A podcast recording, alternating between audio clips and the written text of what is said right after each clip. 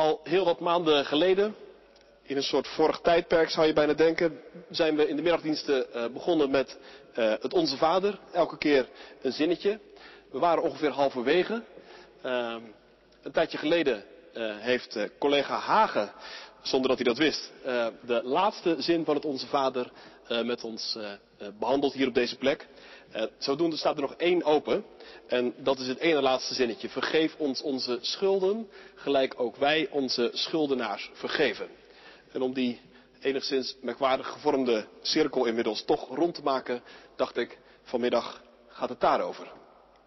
Er zijn in ieder geval in het jaar 2020 op deze plek alle zinnen van het Onze Vader langsgekomen. Niet alleen als we ze week aan week uitspreken, maar ook als stof tot overdenking. Vergeef ons onze schulden. Daar gaat het over vanmiddag. En de lezing daarbij is Matthäus 18 vanaf vers 15. Als een van je broeders of zusters tegen je zondigt, moet je die daarover onder vier ogen aanspreken. Als ze luisteren, dan heb je ze voor de gemeenschap behouden. Luisteren ze niet, neem dan een of twee anderen mee, zodat de zaak zijn beslag krijgt dankzij de verklaring van tenminste twee getuigen. Als ze naar hen niet luisteren, leg het dan voor aan de gemeente. Weigeren ze ook naar de gemeente te luisteren, behandel hen dan zoals je een heiden of een tollenaar behandelt. Ik verzeker jullie, al wat jullie op aarde bindend verklaren, zal ook in de hemel bindend zijn. En al wat jullie op aarde ontbinden, zal ook in de hemel ontbonden zijn. Ik verzeker jullie nogmaals, als twee van jullie hier op aarde eensgezind om iets vragen, wat het ook is, dan zal mijn Vader in de hemel het voor hen laten gebeuren. Want waar twee of drie mensen in mijn naam samen zijn, daar ben ik in hun midden. Daarop kwam Petrus bij hem staan en vroeg, Heer, als mijn broeder of zuster nou tegen mij zondigt, hoe vaak moet ik dan vergeving schenken? Tot zevenmaal toe? Jezus antwoordde, niet tot zevenmaal toe zeg ik je, maar tot zeventigmaal zeven.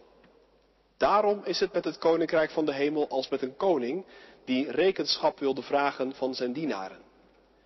Toen hij daarmee begonnen was, bracht men iemand bij hem die hem tienduizend talent schuldig was omdat hij niets kon terugbetalen, gaf zijn heer bevel dat de man samen met zijn vrouw en kinderen en alles wat hij bezat verkocht moest worden, zodat de schuld kon worden ingelost.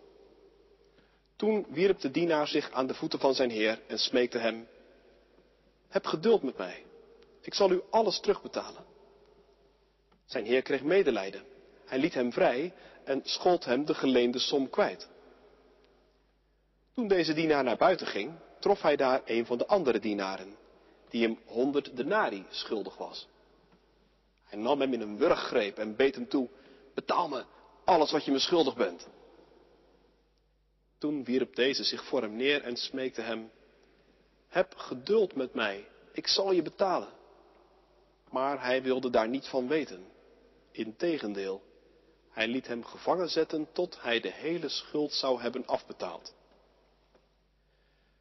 Toen de andere dienaren begrepen wat er gebeurd was, waren ze zeer ontdaan en gingen ze naar hun heer om hem alles te vertellen. Daarop liet zijn heer hem bij zich roepen en hij zei tegen hem, je bent een slechte dienaar.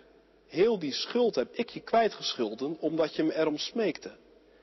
Dan had je toch zeker ook medelijden moeten hebben met die andere dienaar, zoals ik medelijden heb gehad met jou. En zijn heer was zo kwaad dat hij hem in de handen van de gerechtsbeulen gaf, tot hij de hele schuld zou hebben terugbetaald. Zo zal mijn hemelse Vader ook ieder van jullie behandelen die zijn broeder of zuster niet van harte vergeeft. Tot zover de lezing. En uit de Heidelbergse catechismus lezen we zondag 51.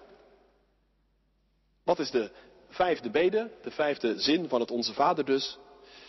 Vergeef ons onze schulden, gelijk ook wij onze schuldenaars vergeven.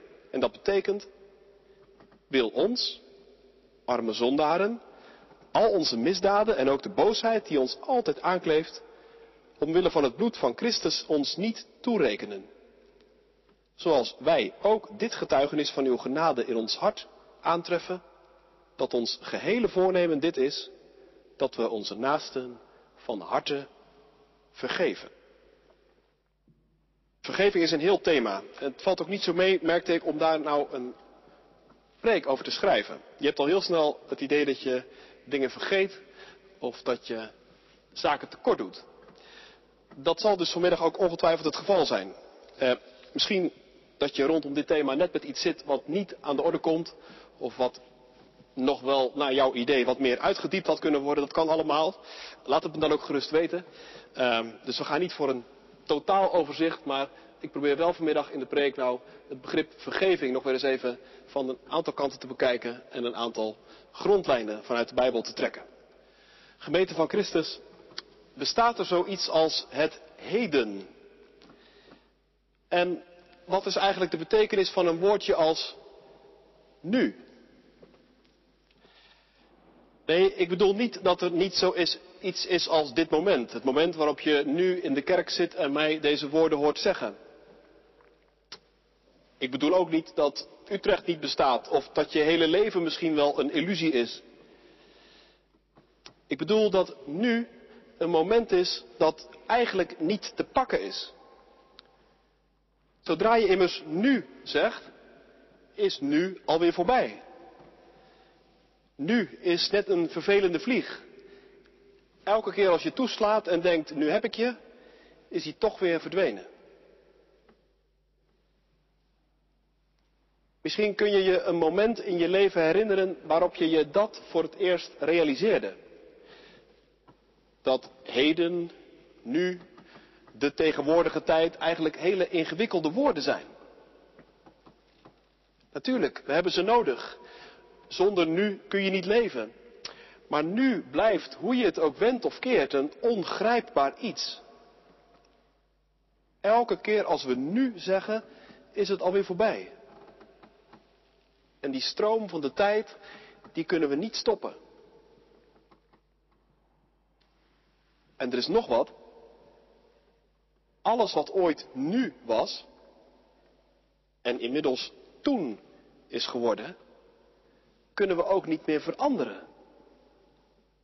Wat we ook uit de kast halen om de geschiedenis te herschrijven, beelden te photoshoppen of te knoeien met datums op e-mails, de geschiedenis laat zich niet veranderen.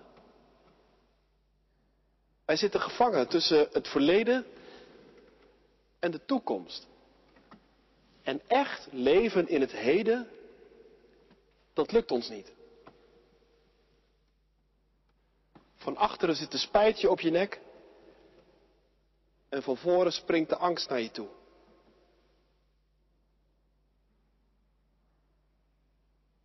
Als Jezus ons vertelt hoe wij moeten bidden, dan lijkt Hij zich dat heel goed te realiseren. Het Onze Vader bestaat uit zes regels, meer niet. De eerste drie gaan over God. Laat uw naam geheiligd worden. Laat uw koninkrijk komen en laat uw wil geschieden. De laatste drie gaan over ons. Over ons heden, over ons verleden en over onze toekomst. Geef ons heden, zegt Jezus, ons dagelijks brood. Dat gaat dus meteen over dat ongrijpbare, wonderlijke woordje nu.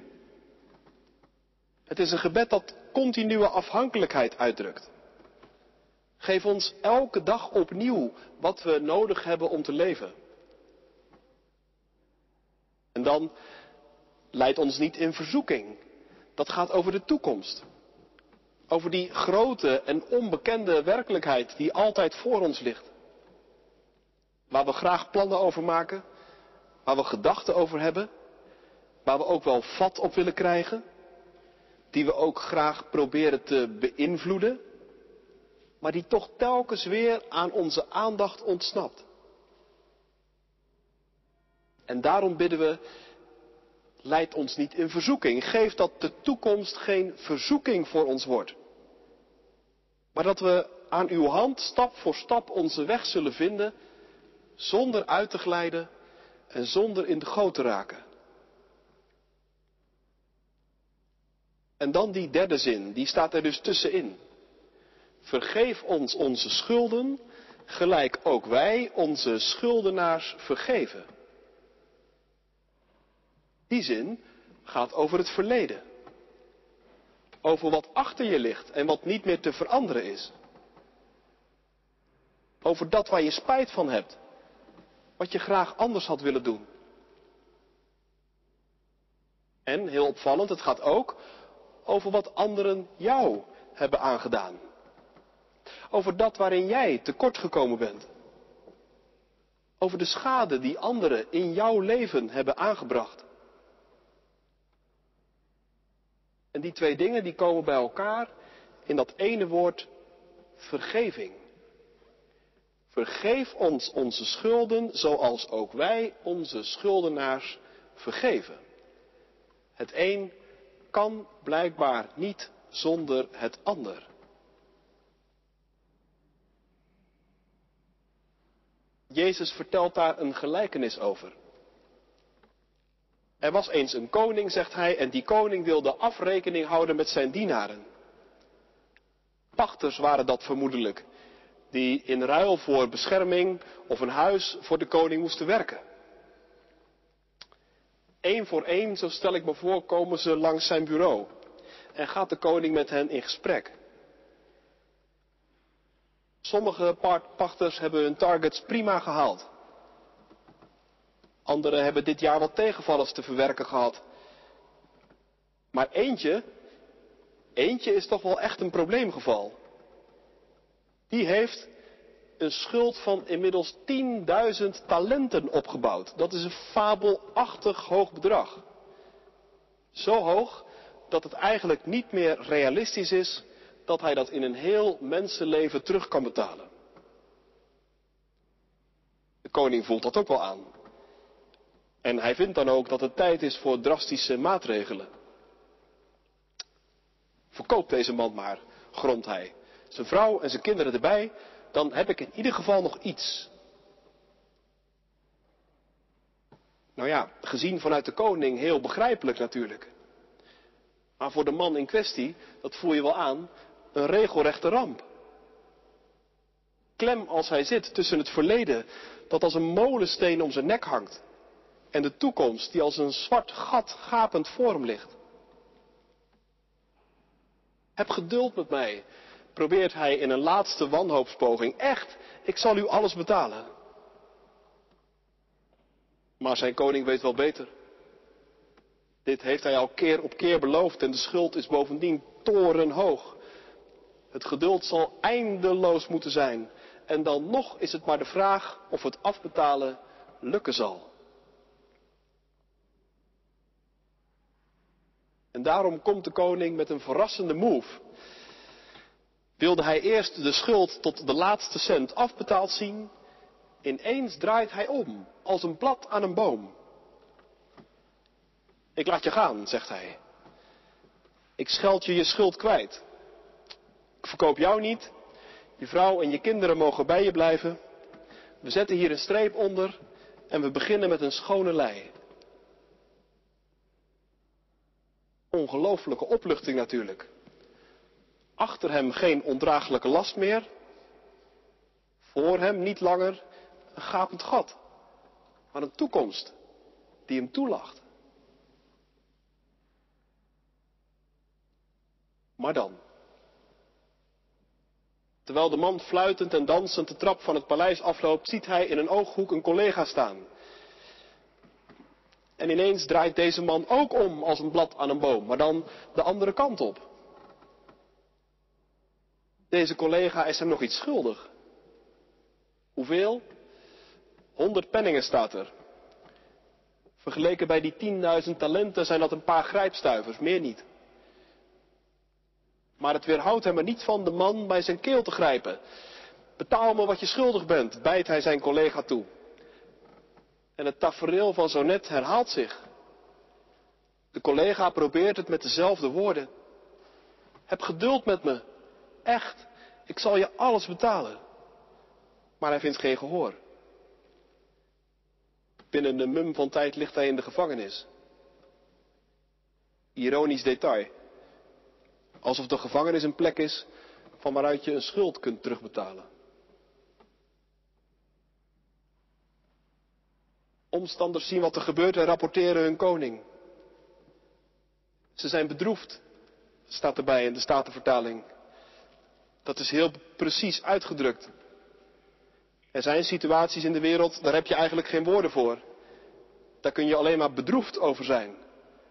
Zo schrijnend zijn ze en zo onbegrijpelijk. De koning, koning wordt boos. Hij geeft zijn knecht over aan de gerechtsdienaars en de schuld, de schuld moet alsnog tot de laatste cent worden betaald.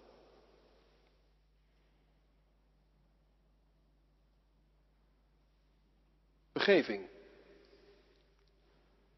Wat vertelt deze gelijkenis ons nu allemaal over vergeving? Ik denk vijf dingen. In de eerste plaats dit. Vergeving hoort bij de grondwet van het koninkrijk van God. Vergeving is niet iets bijkomstig. Het is niet een aardigheidje of een optie. Iets waar je bij wijze van afwisseling ook nog eens een keer aan zou kunnen denken. Nee, zegt Jezus, het koninkrijk der hemelen wordt vergeleken met een koning. En die koning, die vergeeft. Het Griekse woord in de Bijbel dat wij met vergeving vertalen, betekent letterlijk wegsturen of laten gaan. En dat is ook precies wat deze koning met zijn dienaar doet. Hij laat hem gaan, staat er. De schuld die deze man op zijn schouders heeft, zal hem niet langer achtervolgen. Hij is vrij. Dat is het eerste. Vergeving hoort bij de grondwet van het koninkrijk van God. Het tweede dat opvalt, is dat er in vergeving altijd iets onvanzelfsprekends zit. Vergeving is een vrije daad. Een God die vergeeft is een God die de wetten van het gewone doorbreekt. Het gewone is namelijk vergelding. Een schuld die openstaat, die moet vergoed worden. Schade die is aangericht, die zal op de een of andere manier linksom of rechtsom hersteld moeten worden. Dat is de manier waarop wij denken. De manier waarop het ook in onze wereld werkt. En zelfs in de gelijkenis van Jezus denkt de koning zo in eerste instantie. Kun je niet betalen, vriend? Dan zul je verkocht moeten worden. Dat is ook gewoon rechtvaardig. Maar dan ineens stuit je in de gelijkenis op dat ontroerende zinnetje dat in de evangelie alleen maar in verband met God wordt gebruikt. Dat de koning met innerlijke ontferming bewogen werd. Dat zegt Jezus bijvoorbeeld ook over de barmhartige Samaritaan, als die zich buigt over het slachtoffer aan de kant van de weg. Die man is tot niks meer in staat. En dat gaat die barmhartige Samaritaan door merg en been. Hij is met innerlijke ontferming bewogen. En dat zie je ook in deze gelijkenis, in de ogen van die koning. Ach jongen, zie je hem denken, als hij de zoveelste vraag om geduld en het zoveelste voorstel voor een schikking aanhoort. Ach jongen, dit gaat hem helemaal niet worden. Dit is een doodlopende weg, totaal. Hier helpt alleen iets radicaal anders. De kring van de vergelding, die een duivelskring is geworden, die moet doorbroken worden. En dat kan alleen maar door een woord van vergeving. Ga maar. Ga maar. Je schuld is kwijtgescholden.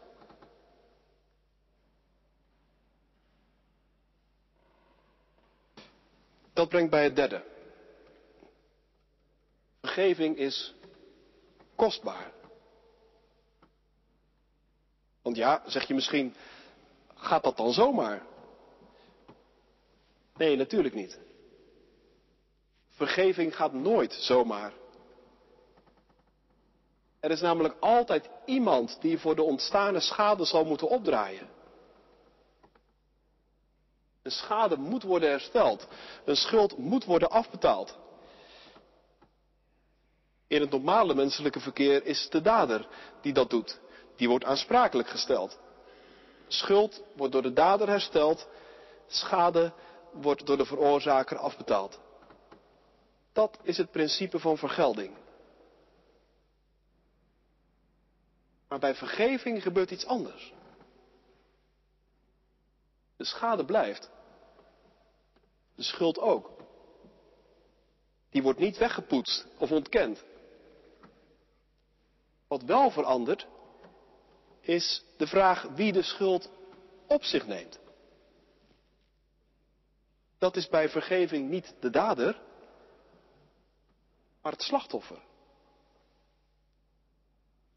In de gelijkenis van Jezus besluit de koning er vrijwillig toe om zelf met de schuld te blijven zitten en hem de dader niet langer toe te rekenen, om de woorden van de catechismus te gebruiken.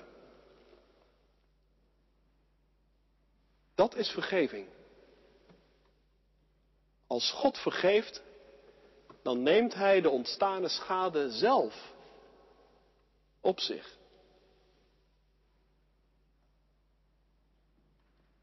En daarmee verandert alles. Dat is het vierde. Vergeving verandert alles. Nee, niet helemaal alles. Vergeving verandert niet de feiten. Vergeving is niet een soort slimme truc waarmee je de geschiedenis toch kunt herschrijven.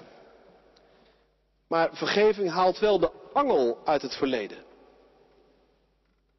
Vergeving zorgt ervoor dat het verleden niet meer verstikkend is. Of als een molensteen om je nek hangt. Vergeving zorgt ervoor dat je leven nu niet meer een grote clash is tussen een donkere wolk achter je en een gapend gat voor je. Vergeving zorgt ervoor dat je je weg blijmoedig verder mag gaan, zoals de psalm het zegt. Vergeving opent een nieuwe toekomst.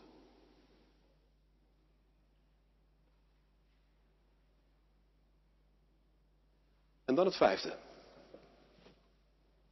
Vergeving is gratis, maar niet goedkoop.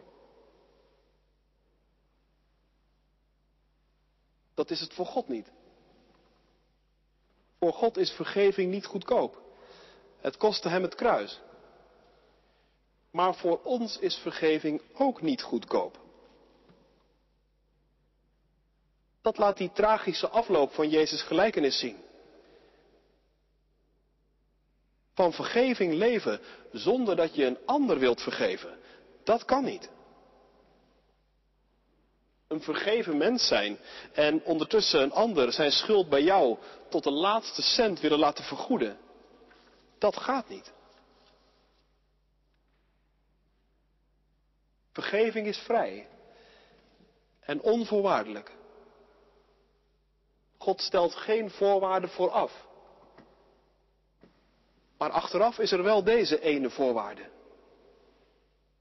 Vergeef ons onze schulden, zoals ook wij onze schuldenaars vergeven.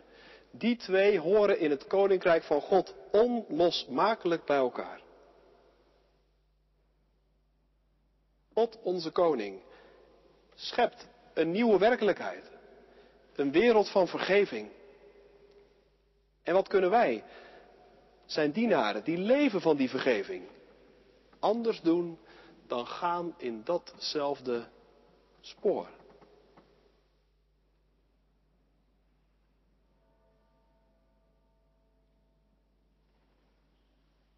In de kerk wordt altijd hoog opgegeven van vergeving.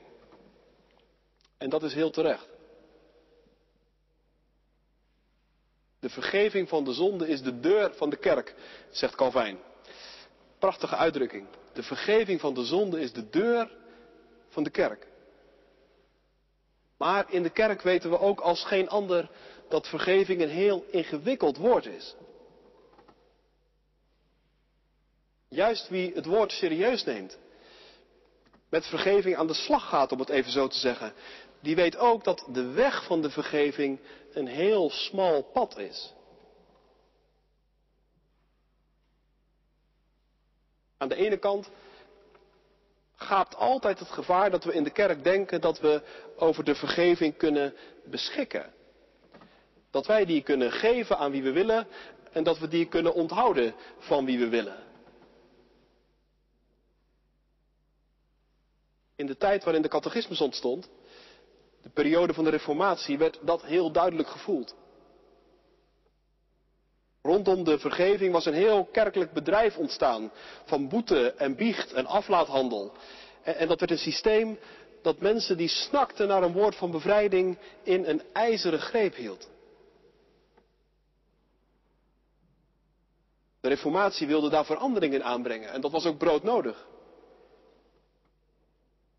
Maar gaandeweg, gaandeweg begon aan de andere kant van het pad een andere kloof zichtbaar te worden. Dat is de kloof van de goedkope genade. Pardonnez c'est son smaalde Voltaire. Vergeven is Gods beroep. Ja, de kerk kan de vergeving ook als snoepgoed in het rond strooien. En vergeving misbruiken als een vloerkleed, waarvan alles en nog wat ondergeveegd kan worden, dat er niet onder hoort.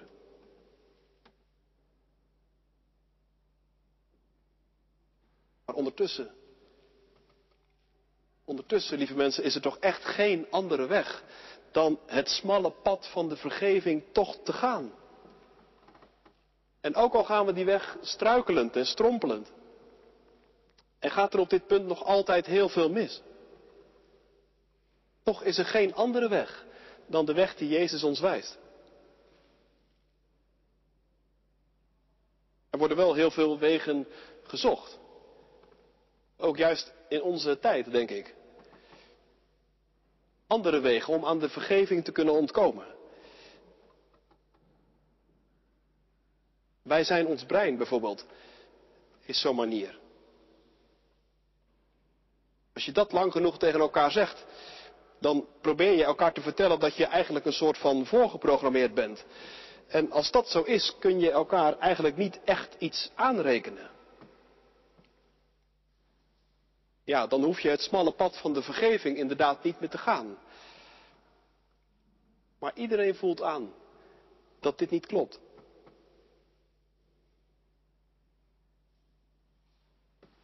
Je kunt de vergeving ook willen omzeilen door te zeggen, maar de meeste mensen deugen toch.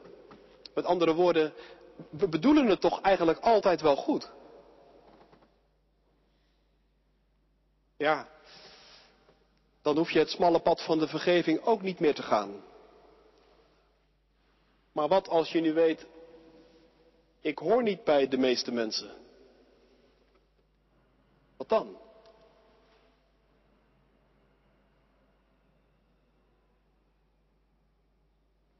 Een derde manier, die vandaag de dag nogal populair is als ik het goed zie, is dat we toch proberen ons verleden te herschrijven. Je ziet dat aan de manier waarop we omgaan met smetten uit het verleden.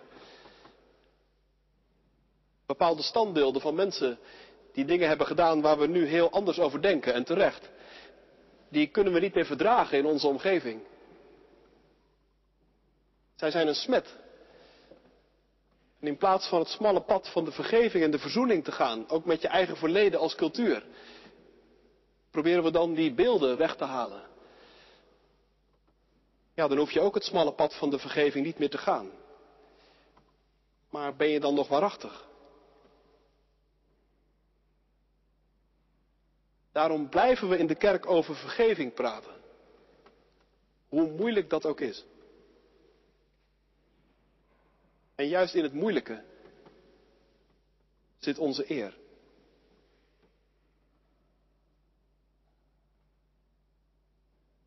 Tot slot. Bestaat er zoiets als het heden? En wat is eigenlijk de betekenis van een woord als nu? Ik zei het net al. Heden en nu zijn woordjes die nauwelijks te pakken zijn. Wij mensen zijn gemaakt van tijd en we zijn gevangen tussen verleden en toekomst. Bestaat er eigenlijk wel iets als het nu? En wat betekent dat dan? Jazeker, zou ik vanmiddag willen zeggen. Het nu bestaat. En in de kerk noemen we dat, met een oude maar heel precieze uitdrukking, het heden der genade.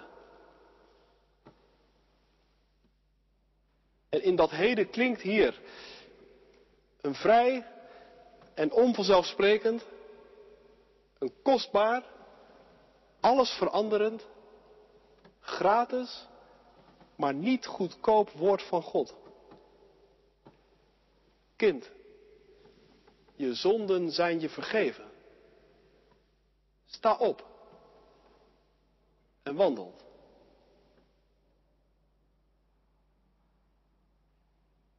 Amen.